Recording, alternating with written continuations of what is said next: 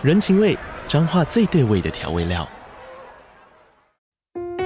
人，你在这端，我在那端，各自忙碌又相互牵挂。情，街角的吵杂声传递温暖与思念。味，是从每一个转角飘出的乡愁。这里是彰化县政府 Podcast 节目《彰化早咖》，我是主持人内克。从彰化大小事各具特色到旅游攻略，透过轻松有趣的访谈，带着大家走进最在地的早咖。准备好了吗？彰化的故事，我们说给你听。以上为彰化县政府广告。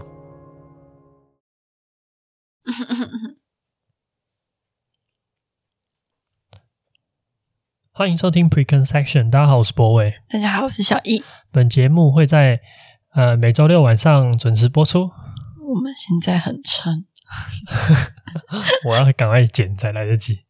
你今天会来不及吧？我赶快剪就来得及。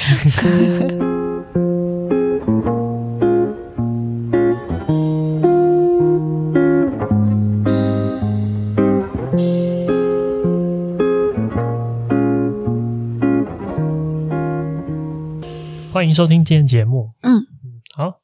上个礼拜休息，对，上礼拜我们太忙了，我们上礼拜去拍日历的这个、嗯、那个主视觉，对，所以真的没有空录，熬了几个夜，然后对，再忙一些东西。哎，我现在突然声音有点烧一下，咳一下，咳一下。嗯嗯嗯，反正呃，其实我们每年到这个时候呢，就会发日历，有一些新朋友可能不知道。那好，我每年在这个时候，我印象深刻。有一年，我那一年就是有休息一阵子，还没有录，然后就有人说，是不是 快要发日历的时候会录一集？然后，然后我都被他预测了，来帮自己打宣传一下。对，我们而且每年都是你的生日前后会上这个。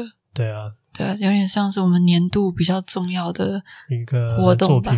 卖不好，明年就。干嘛一直讲卖不 好？其实也蛮忐忑的哦，也还好啦。哦，好，因为我每年日历就是会找一个跟植物有关系的主题。其实我觉得我们去年找的是凋零嘛，然后然后我觉得我不知道有没有一直有没有来跟大家好好分享这件事情。就是我一直觉得过去就是每年我们找一个主题的过程之中，就好像在去找一个植物跟生命有关系的连接。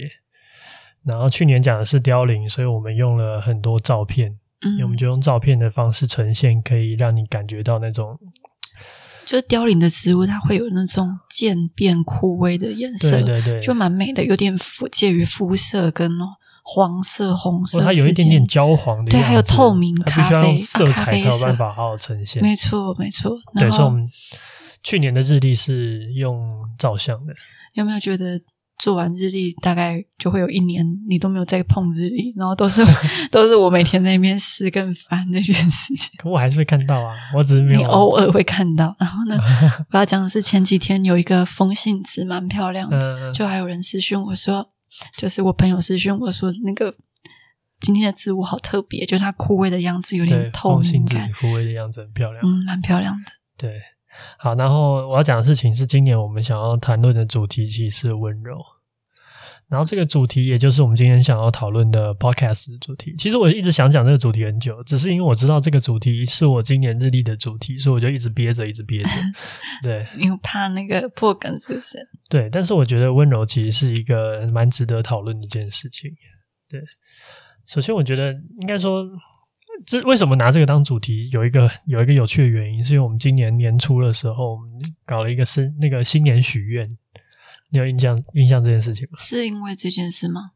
我觉得算对我来说算是一个起心动念吧。那为什么我就会突然这样讲？就那我们那今年许愿是希望我们两个人都可以活得再温柔一点嘛。嗯，对。然后我们还有录影片。对啊。然后我就在想说，我们是不是？有大吵架还是什么才会讲说我们要变得温柔呢？我已经忘记了，因为我们两个都是那种吵完就就忘记的，吵完比较快和好，然后也尽尽量赶快忘掉，算是温柔的行为吗？我也不大确定。我觉得这个好像跟温柔无关，就是我们比较健忘。哦、你不是常常也会说你要记起来吗？但是都失败。我说你呀、啊，你也记不起来。对啊。好，回到今今年的主题，嗯，就是因为我觉得温柔这件事情，在我的就是成长的过程之中，我会觉得他能够做到这件事情越来越困难，或是能够做到的人真的是很不容易的一件事。嗯，对。然后以前可能会觉得温柔就是温柔，就是他只就只是一个一个夸奖人的一个特质，就是你这个人很温柔。甚至有时候我们会不喜欢温柔这种感觉，就会觉得好像温柔是一种。呃，软弱或是比较无力的这种状态，我是没有这种感觉的。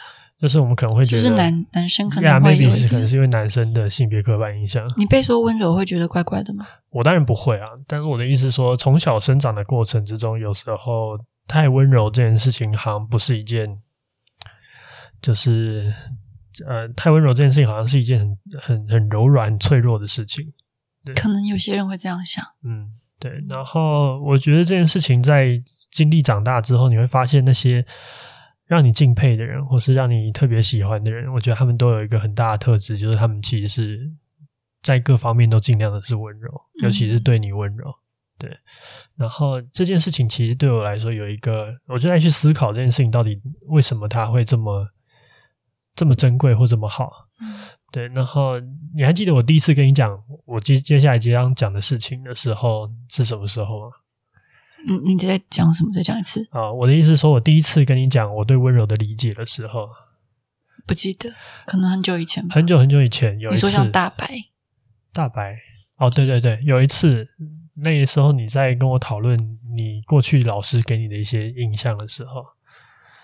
在房间里面，然后你在讲的事情是过去老师有一些呃价值观对你的束缚，可能对你来说一定要成功，哦、怎么样是好学生的样子？然后我们就讨论到温柔这一题，然后就在那一个这也跳太远了吧？对，很突然，但是就是在那一刻，我是真的把这件事情想仔细了，所以其实我觉得这件事情对我来说好像已经有四五年之久的事、哦。所以我在跟你聊 A，你在想 B 啊？没有，我那个时候也哎、欸，我跟我跟你讲完之后你还哭嘞哦，你有印象吗？我有点，我有点没印象，因为四五年的话是在旧家哎，可是我记得我们应该是在这边，应该是刚到新家的时候，所以是三三四年前，两年啦。哦，可我印象中久一点，好不管。重点就是，我觉得第一件事情是。就温柔这样子的特质，它其实包含的是一种你有意愿去理解别人的一种状态。嗯，然后我觉得这件事情光光想，如果大家仔细想的话，你会发现这件事情其实无限的难得。就其实没有人任何人有义务理解任何人，就包含你的父母都没有义务理解你。我就觉得你有这种讲法，有时候蛮冰冷的。我觉得是冰冷没错，但是它是事实。嗯，你有办法要求任何一个人说你应该要理解我吗？很难这样说，可是我我后来会觉得，那是长大后才越来越能接受这样的价值观。比如说要保护自己啊，比如说要有划分界限这件事情，不要让别人都吃你豆腐、欺负你。可是我们小时候啊，可能我不晓得是不是这样，就是南部小孩会有，就是比较愿意去分享吗？敞开心房，就我们可能就会被说乡愿的那一群人。哎，可是这两件事情其实不太一样。你刚才在说的情况是我愿意去分享，嗯、不是分享，我不是讲分享，还是什么？我想的是，比如说，比如说了解他人。你刚刚不是说我们很难去了解他人吗？可是我们是真的会想要去了解那些很陌生的人。哦，你想要做这件事情是好事，嗯、但我的意思是说，你有必须要一定要了解任何一个人吗？你说应不应该？对，你有义务要做到这件事。可是为什么是由我们来说应不应该这件事？什么意思？就是你觉得它是一个一个？没有，我的意思，我在讲的事情就是人与人之间，它本来就有很大的不同。没有人，嗯嗯，任何人有义务一定要负责任的了解到任何一个人。所以你觉得我们想要去了解，是因为我们想要变比较好一点？对，是因为你有意愿嘛？嗯，然后了解人的这个过程其实是极为困难的。嗯，就像其实我们现在你也不能够很好的了解你自己，没错。我们有很多 moment 是其实我们也不能理解我们自己的。嗯嗯嗯。你有那个情绪，但是不一定你有办法表达，或者是你有一个这样子的感觉，但是你不知道它从哪里来的。所以我觉得温柔有一个第一个前提就是你必须理解，然后这个理解是一种很很艰难的理解。理解什么？理解另外一个人，你要对另外一个人温柔，你就必须对，你要先首先愿意理解他。可是他不一定要真的理解，他只要有那个企图就可以了吧？我觉得有企图很重要，但是有没有办法真的理解这件事情也不确定。因为你刚刚说连连自己都很难理解。对，我知道，我的意思是说，我们不能够保证一定能够理解，但它会是一个你必须要接受对方如此的一个过程。就算你他的他发生的那件事情，他的心理状态是你完全无法想象或无法体会的，那你都要接受那件事情是真的。你懂我意思吗？嗯，好像有一种被迫消化的感觉。什么意思？嗯，就是、什么叫被迫消化？就是明明不能理解，还要硬去理解。没有，你要相信他说的是真的。就算你不能理解为什么这样子发生，嗯、然后你必须要相信，你要去理解这样的事情是真的。不是单纯的换位思考了吗？我觉得有时候会超越换位思考。我觉得它本质是换位思考，没错。但有时候它会超越换位思考。你说你的脑袋要，比如说有时候我就不能理解你的一些行为。对对，然后这件事情是不管我怎么样活着，我都不可能进到你那样子的情绪波折里面。嗯、对，但是你叙述这个波折，或是表现这个波折的过程之中，我要相信有人真的会经历这些波折，不是你在胡乱我的。哦、那我你的点应该是在你。理解之前，你先相信它为真，就是你先相信它是真的。对，可是你不一定最后能理解，嗯、就是你最后可能还是不能理解我脑袋在想什么，跟他为什么会变成这样子。可是你，你接受这件事情，嗯，就你相信这个世界上就是会有另外一个灵魂，然后在想不同的事情。对，那那我觉得这件事情就是是是很困难的。因为很多时候，我们真正能够经历的，或是我们能够感受的东西，其实是很有限的。就譬如说，呃，我们永远，譬如说，我们现在可能很难体验到什么叫做快要饿死这件事情。嗯，对。但确实有一群人可能在这个世界上发生这样的状况。嗯，但我们并没有办法真正做到感同身受，但我们愿意相信有这件事情。但一样，所以一样的道理，我觉得温柔的第一个前提就是你必须要相信一些你无法想象或是无法理解的状态是真的的、真实的存在的过程。嗯，这是第一件事。嗯，因为只有你真正的去理解或是相信这件事情真的时候，你才有办法做到体谅对方，或是接受对方的状况。是，呃，应该说接受对方糟糕的状况，是你值得被你温柔以待的。所以，我觉得这件事情是一个是一种困难。因为人与人之间差异太大了，你不可能真正找到一个东西是永远都可以体谅，而且甚至你可以说那些你很难体谅的，才是你真正要克服的，你才是你真正无法对他温柔的原因。这会不会对很多人来讲都是一件很难的事情？比如说有一些嗯，讲推及到比较严肃的，嗯。就是呃，比如说有人伤害你很深，或者伤害你的家人非常深，对，那你能原谅那个人吗？对对对，就是、我觉得这就是这就是难的点，或是你能对他温柔吗？甚至，嗯，呃，我觉得今天并不是要叫大家一定都要随时随地的温柔，嗯，对我我觉得这不是一个，不是总是是一个办法，只是我在想要。让大家感觉到的事情是温柔，这里面它有两个元素。就是第一个元素在于你必须要去想象一个你无法想象的事，你无法经验的世界是真的可以相信存在的。嗯，所以你才会拥有那个动机去体谅另外一个人。嗯，然后这件事情就很难。比如说对，这件事情蛮难。对，我觉得这件事情就是非常非常困难的。嗯，然后因为通常我们都只会用我们自己的感受去丈量这个世界。没错。比如说，我觉得我会这样反应，所以你的这样的反应。是对的，或是不合理的，没错没错。所以这件事情才是是我们人根深蒂固的一种价值观或行为准则。这算偏见吗？嗯，可以这样讲，可以某定程度这样讲。对，但但是这样子的价值观，依据我们为丈量单位的价值观，其实在很多情况下是不受用的。我们自己也知道，比如说今天我就不能用我的反应来丈量你应该要这做什么样的反应。没错。那这个过程其实就是一个。我被迫，如果我要能够真正的体谅你，或是对你温柔，我就不能用我自己的主观判断来去诠释你的所有行为正当与不正当。那这个时候你能做什么？所以首先我就必须要假设你给我的那个状态，那我去体谅你，或是我去理解你在此时此刻的反应，就是会跟我不一样。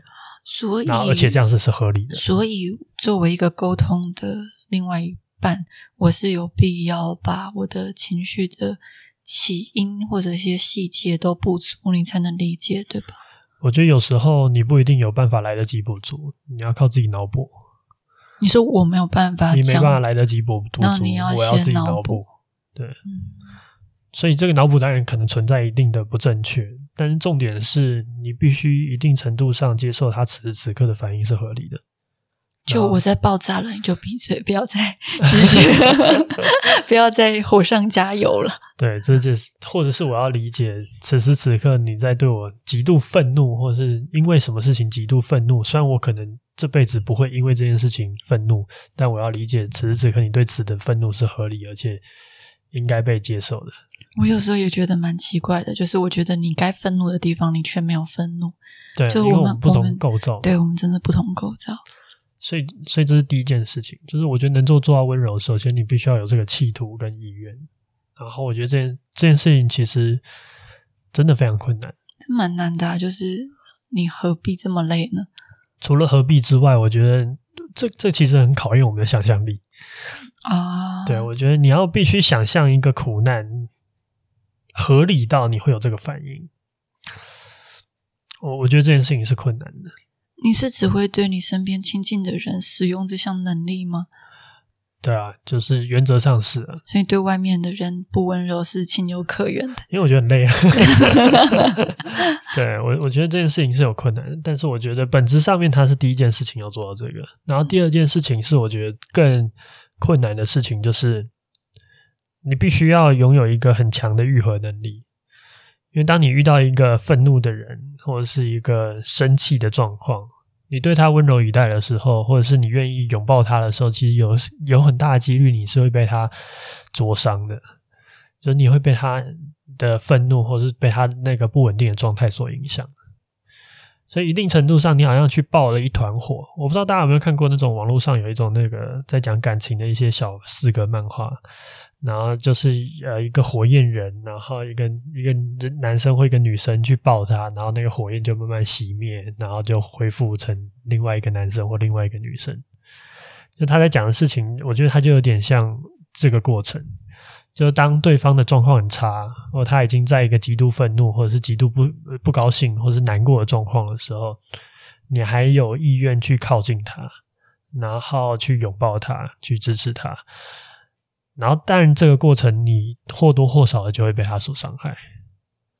你讲的好像都一定要牺牲才能做到这件事情。我觉得一定程度上的牺牲是合理的，是是是会发生的。嗯，我觉得那跟我们理解比较浅白的温柔有点不大一样。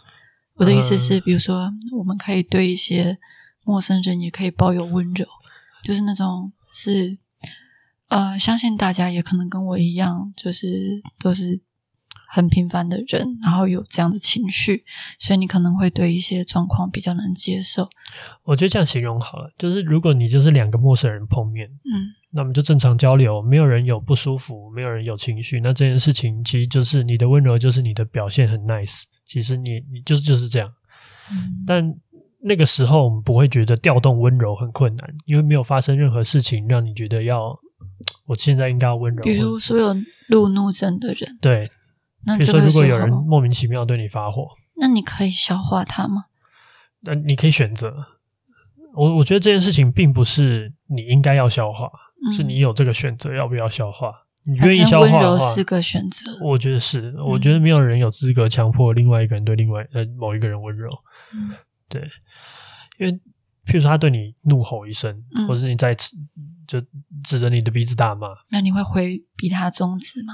还是你会，嗯、你会跟他比个爱心？看情况，看情况，看我当下的状况。所以第二点，我在讲的事情就是这种 situation，嗯，就他已经对你造成伤害了，嗯、那这个伤害是不是你愿意当做没事，或者是你愿意承担下来，然后再慢慢愈合的？我有时候会听到一些故事说，比如说那个叫他们会说这样叫 EQ 好。EQ 好的人，他可能遇到一些紧绷键在弦上的弦上的事情的时候，他们会用一些比较风趣的方式或手腕，然后让整个事情比较不尴尬。嗯，那我就觉得哦，这好难哦，就是你要先把你自己的情绪压下来，对，然后换成另外一种输出的方式，对，可能开个玩笑或讲一个温柔的话，然后就让整个危机解除。嗯，我觉得这好难，就是一个该学习的东西。然后，所以有时候看到这种小故事，都会记一下，说：“哎，他这个时候讲了什么？”你赶快学。没有，我对你发火是因为明知道可以发火才发火的。好，但我想讲的事情就是，嗯，它其实是一定程度上的伴随一些伤害。然后，因为你愿意理解。因为，譬如说，如果你愿意理解，但是你不愿意去呃拥抱他，或者是不愿意去，你可以不理他，你就可以离开。你虽然理解他，但是我不处理你正在爆炸那个状态。对，那确实有时候用这样的方式是是好的。如果对方产生的伤害很大的话，你说拉开距离，对对对，逃避或冷处理，对，或者是再缓一点，等他情绪没有那么高涨的时候再去处理。嗯，但我觉得无论如何，就是。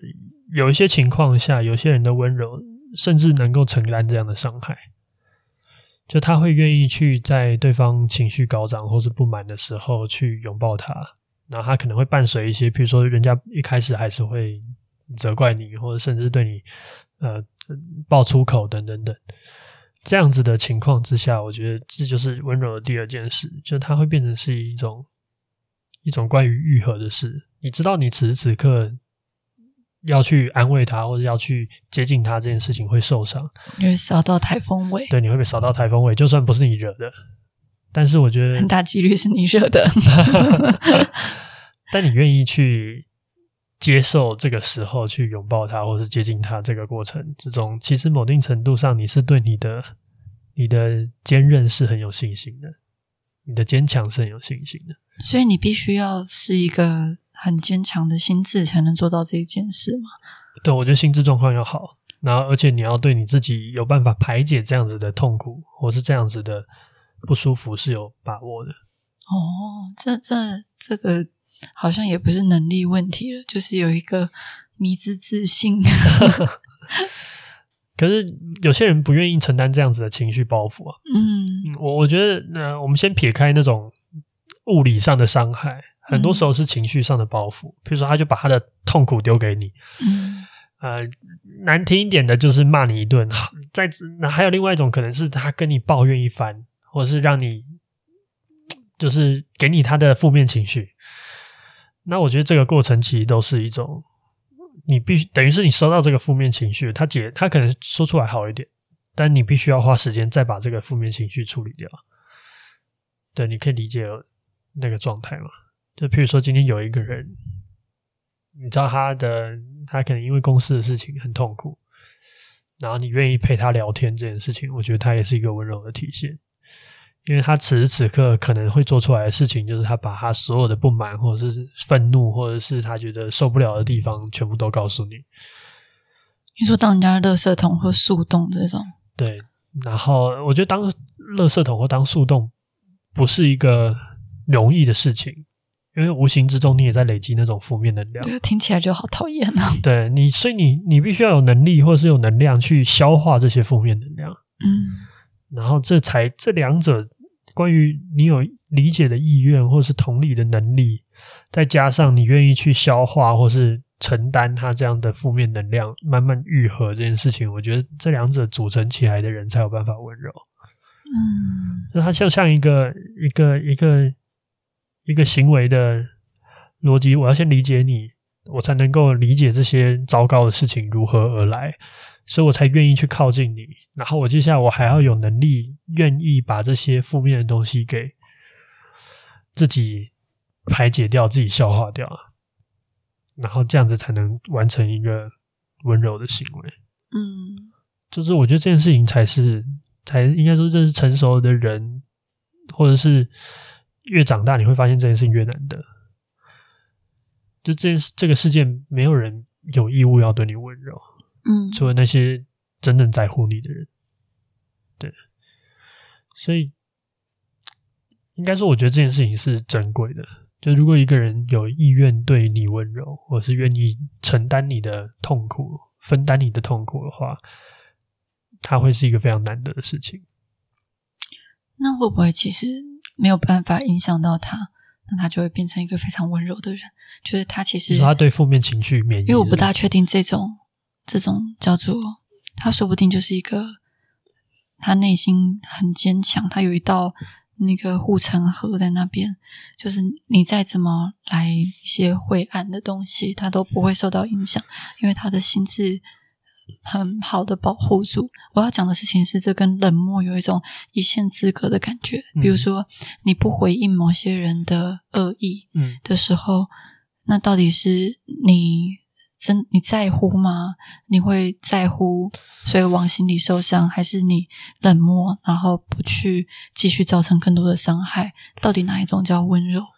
哦，我觉得你讲的很好，就冷漠跟温柔这个时候，有时候会有一种混淆。嗯，然后，首先先回答你的问题好了，就是我觉得，呃，你虽然用护城河去做这个心的比喻，但我觉得心不是护城河。就它真正发生的状况，并不是，并不是好像有一个地方有一个围墙，然后你永远都打不进来。我觉得更有可能发生的事情，就是它一直在淡化这件事情，它一直在淡化，它还是会被影响，只是他选择不去不去理会，或者是他对这件事情的反应非常麻痹。嗯，对，那。极度麻痹，可能对我们来说就已经接近冷漠。嗯，那我觉得冷漠跟这种状况不被呃他人情绪影响，这种我们说那种被影响的温柔，我觉得有一个很大的本质上的差异，就是我觉得在温柔的状况下，你是可以给他情绪共鸣的。哦，在冷漠的情况下，你是没有办法给他情绪共鸣的。冷漠的时候不随之起舞，你你不会随之随起舞，你不会。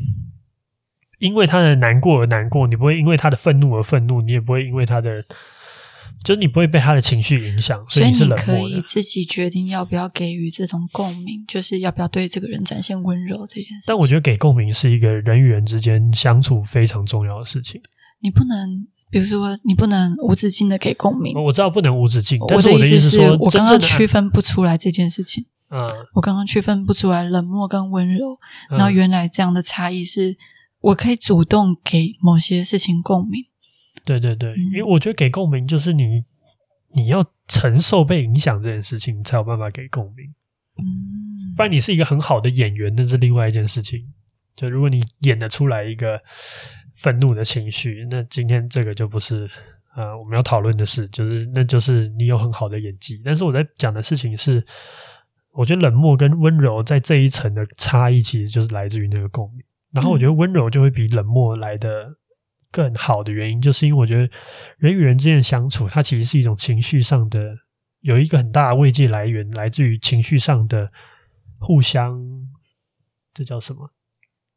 呃，互相的被肯认，或者是不互相的被表达，互相的我借你的口说出来，你借我的口说出来的过程。嗯嗯，因为很多时候我们并没有办法。解决任何事情，我们通常，或者说我们大部分的时候，真正能够解决的是是那种我告诉你，我能够感受到你在感动，感受到什么，我能感同身受。嗯，这件事情本身就有宽慰的价值。嗯，就两两个人，他甚至不需要提出 solution，即使他。即使他真的不懂，对，他不懂，但是他跟你一起很气愤，你就觉得被安慰到了。哦，真的，我有时候生气，只是想要别人跟着我生气。对，像我妈传很生气的讯息，我只要跟她说：“对呀、啊，那个烂人”，这样就可以了。对，我我觉得这件事情很有趣，就是好像理性来讲，要解决一个问题，我们必须找出解决方法，然后找制定一个什么策略，然后怎么做，然后把这个问题解决。但很多时候，其实人需要的东西不一定是 solution，而是他需要一个情绪上的共鸣。嗯，对。然后我觉得这就造就了温柔跟冷漠的巨大的差别。他可能外显的形式很接近，都是一样，只是一个人一个是不是有真的被情绪感染的这件事情，我觉得是可以分辨的。嗯，对。因为有时候真的要保护自己的时候，也是会走冷漠这条路线吧。我知道，我知道，我觉得这就是一个，对你告诉我的。我觉得这不是一件坏事，嗯，这不是一件糟糕的事情。但我觉得，如果能够做到温柔，是一件更好的事情。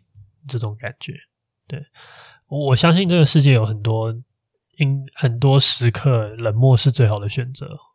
在你无法承担的时候，或是你没有办法处理这些东西的时候，冷漠会是一个很好的选择。但我觉得温柔就是会比温冷漠在有一个开关，就是我大部分时间温柔，嗯、然后真的啊、哦、受不了，好累哦，赶快换成冷漠。对 对，没错。所以，嗯、呃，应该说，我觉得这件事情对我最大的想象就是，你可以想象，冷漠是一个防御，它就是什么东西都进不来，就像你刚才讲的那个护城河一样。嗯，然后温柔是一个愈合的能力，就是自愈的能力。嗯，就自己受伤之后再愈合，受伤之后再愈合的能力。然后它本质上面，我觉得其实。能够更温柔的待人，或是活得更温柔，这件事情，是一个比冷漠更值得努力的方向。原因是因为我觉得，嗯，如果你用冷漠来处理这个世界的大部分的事情，其实大部分你的真正在做的事情是你在封闭很多感受，你让很多感受进不来，所以你可以保持一种稳定，嗯，你可以不被影响，嗯。但事实上，这个世界有非常多不同的情感，我觉得是蛮值得被经历的。就算它是一个负面情感，嗯，对，就是我觉得，呃，有时候你要想，你你看电影、听歌，很多时候你被感动的原因，是因为你经历过一些负面情感，嗯，对，你经历过痛苦，经历过牺牲，经历过那种会让你，你知道为什么笑，为什么哭，你知道为什么这件事情难。所以你才知道这件事情为什么难得。所以负面情感有很大的价值，只是呃，当然我知道它是痛苦的，过过量也是糟糕的。嗯，但我觉得不能完全杜绝所有的负面情感的经历。嗯，因为一旦你杜绝之后，其实你也会把你的快乐给消减，或是你没有办法理解什么叫做流感动的流泪这件事情。嗯，对。然后我觉得这也是一种一种可惜，在人生的历程上面。所以我会觉得，好像温柔是一个非常值得我们用一生去努力做好或者追求的事情。对，不过我觉得也诚实讲，就是我觉得温柔这件事情还还是真的蛮难的，蛮难的吧？就以我们两个亲身经历，就是 年初许的愿望到现在，你觉得有有你你觉得你有做好一点吗？我们昨天就是因为日历的事情又在大吵。就我们两个，其实我我觉得要先跟大家讲一下，不然大家真的觉得我是一个脾气很差的人，是蛮差的，没错。好，我要讲的事情是我们两个常常会有意见不合，因为我们两个是大家这样听久了，应该也感觉得出来，就是我们有两项极端。对，就比如说，就刚刚刚刚好，就是我们会，你有那个 MBTI，好像跟我完全相反，对不对？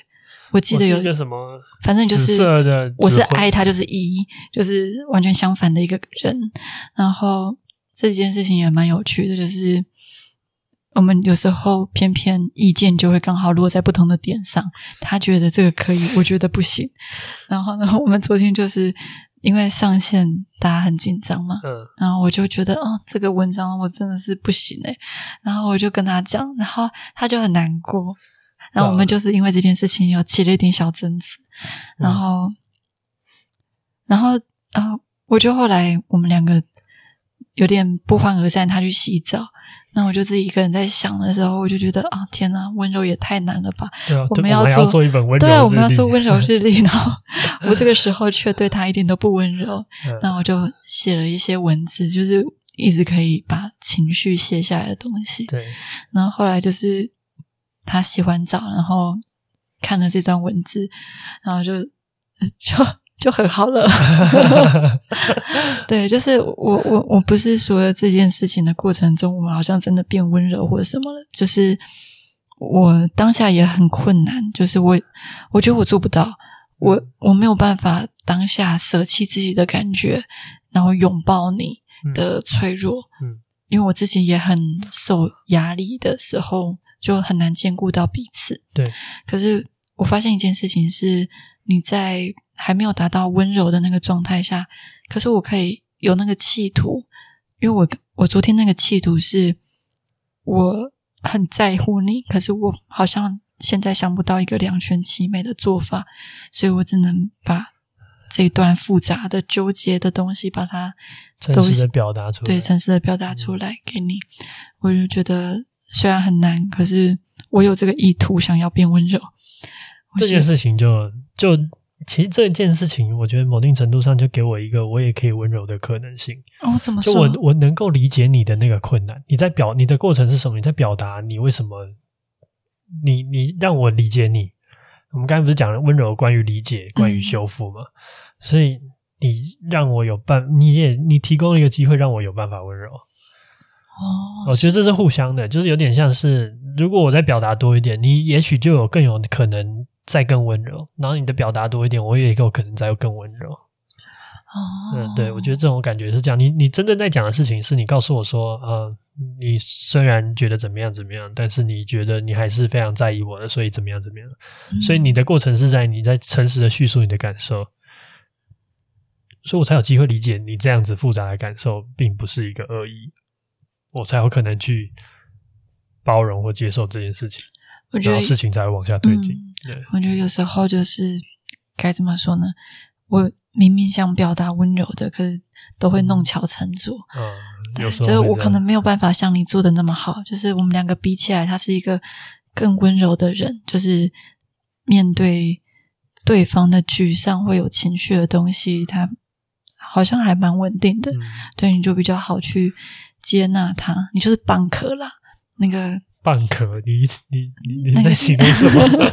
就是那个有沙子进来啊，然后就是把它变成珍珠的那个啊，蚌壳。那为什么？哦，你说我是，是我是可以把沙子变成珍珠？还是你叫牡蛎？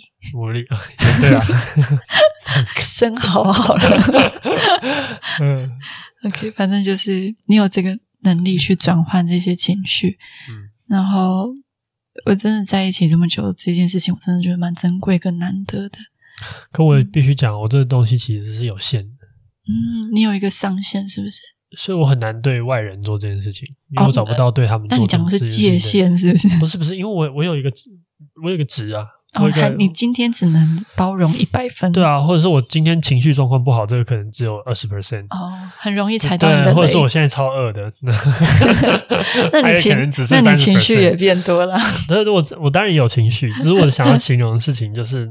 他其实跟你那个，你不觉得有时候，比如说肚子饿，或是你现在遇到很苦难的事情，嗯、你在消耗你一个情绪的能量，哦、然后你就变得没有办法做到，你就那个是就没办法。那个叫什么？我之前看到人家讲说，那个叫意志力，就是他那个意志力是包含你的耐力跟忍受力，还有包容力。就是他说那是可以训练的，有点像是你。那个训练一些肌肉一样，越常忍耐它，或者是越常使用它，它就会越来越坚强。我觉得很玄，可是好像他有一个讲了一套方法，可以训练你的意志力。哦，真的，哦，是是是，是有科学依据的那种，嗯，就是训练你的脑。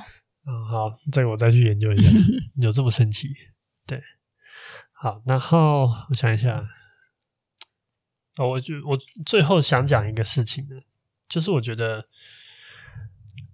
我觉得温柔的重要性还有一个最大的东西，就是它会成为所有糟糕或者恶恶的终点。嗯，就是譬如说，你今天在外面被你老板骂，然后你又遇到一个同事，你呃，应该说你同事被老板骂，然后你同事刚好也是你的老板，就往下再骂，然后你再把这样的情绪带回家里。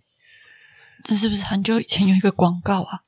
我记得有一个广告，啊，有一个啤酒广告，好像我忘记什么广告，反正就是也是上司骂他，然后他去骂司机，哦，然后司机就是怎么再骂下一个人，对不对？我忘记是是这种负面的还是是好的，好像，哦，通常是好的。他后来转，我记得都是爱的传递，是吗？应该是应该是先走一遍坏的，嗯，然后后来再换换，从一开始就慢慢温柔下去。那，那你还记得他那个转换的过程是什么？没有，他就只是演两段人生的样子。啊那我要讲的事情就是那个坏的最后会终止在哪里？嗯，因为永远都你会找到下一个去来排解你的愤怒嘛，排解你的你的不满。我觉得就是转终止在有一个人愿意温柔的对待你的时候，他愿意伤他自己，然后他自己消化，自己愈合，嗯，然后这件事情就结束。就像我们刚才前面说的，它就是一个串联串联过来，然后最后你遇到一个人愿意用身体去拥抱你，然后所有的今天发生的一系列的恶或那一系列糟糕的痛苦的事情，就会在那个人的温柔里面消失。感觉要有一点能力的人才有办法做这个，我觉得是啊，句号的是对，他就是在包容那些恶，最后的恶的归属。那包容不下也没有关系啦。我觉得他绝对不是强迫性的，但是我觉得他绝对是一个这个世界更更更好的一种方式。嗯，就是如果我们那个时候的状态是可以选择的话，嗯，没错。嗯，因为我突然觉得有时候，比如你真的在路上莫名其妙被人家。大骂或者什么的，呃，也是很不爽。你可以就是对啊比个爱心，说祝你有美好的一天哦，帅哦。好，反正、呃、这些就是我对温柔的一些思考。嗯嗯，然后这也是我们今年为什么要做植物力、温柔力的原因，嗯，就是因为我觉得植物有非常多时刻，就是它都是在做愈合。你说它生长的样子吗？对，因为我们像我们，我们常常弄坏植物了，然后它自己愈合 对，或者是你可以看到它们生长的过程之中，它它它不坚硬嘛，嗯，它是柔软的，但是它事实上是有很强的复原能力，真的，所以它才能够茁壮跟成长。这这个真的是蛮神奇的。对，所以今年的主题就是希望让大家可以从这些植物里面看到温柔这件事情。一些软软的姿态，一些自然会出现的线条们。对，然后我今年还有做做一个布巾、布巾跟书袋。嗯，对，呃，温柔温柔这个主题，所以是用手绘的方式去画，然后画到快要死掉，然后画的本人。那你是写句子的本人？对，我每年都写句子。对，因为我们最近应该有一些新听众。哦，有可能对，对。然后我最近都没有在爆画，我都在画画。对，嗯。然后波伟是一直在产生句子。对，然后还有那个，我觉得这次选了一个布嘛，然后布也是我们因为想要处理到温柔的感受，想要有一些触感的东西，可以一起让整个体验更更深一点。没错。好啦，最后打一个广告，我们九月十四号正式上线，晚上八点。哎，你产品真的没有介绍的很用心呢。哦，那你要你要补充吗？没有没有没有，我觉得大家应该也不是为了听这个来的。没有，大家如果真有兴趣的话，来我们的粉丝专业看就可以。我们上线这阵子就会一直在放消息。对，还要再打扰大家一阵子。我我也希望可以卖得好，大家加油。好哦，然后我们真的收到蛮多听众的留言，是说听了我们的 podcast，然后。打算要买日历，真的假的？有有有，我有收到一些问卷是这样，所以是今年的新听众，感觉是吧？我也不确定。哦，那跟大家讲，我们做到第五年了，因为有些人会说，嗯，这是我买的第三年日历，然后在我上次放限动，就是把以前日历排排站的时候，他们就说，他怎么没有看过二零二零跟二零二一的？第一年没有人什么人知道，前两年比较没有人知道，嗯，没错。好了，那今天的节目就到这边。嗯，讲一下今年的日历的主题。嗯，虽然温选的选的原因，虽然温柔很难，但是我都是值得去追求的事情。对啊，我觉得我的那个 slogan 写的蛮好的。你写什么？我写的事情是呃，做一个温柔的人，然后温柔的老去。嗯，嗯，我我们真的可以变温柔的人吗？我觉得我们永远都可以努力去做一个温柔的人。然后，到底我是不是一个温柔的人？我觉得最后你就会知道了。如果你一直都在努力去做温柔的人的话，我觉得这应该就是一个温柔的样子。我觉得可以这样子放在心里，然后慢慢去感受你的行为跟情感上有没有变柔软。嗯嗯嗯，没错。嗯。好，那今天就到这边。嗯，大家晚安。大家晚安。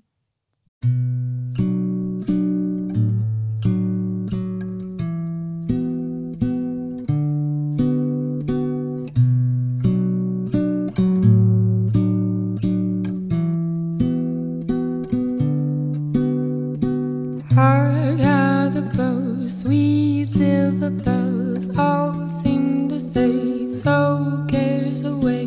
Christmas is here,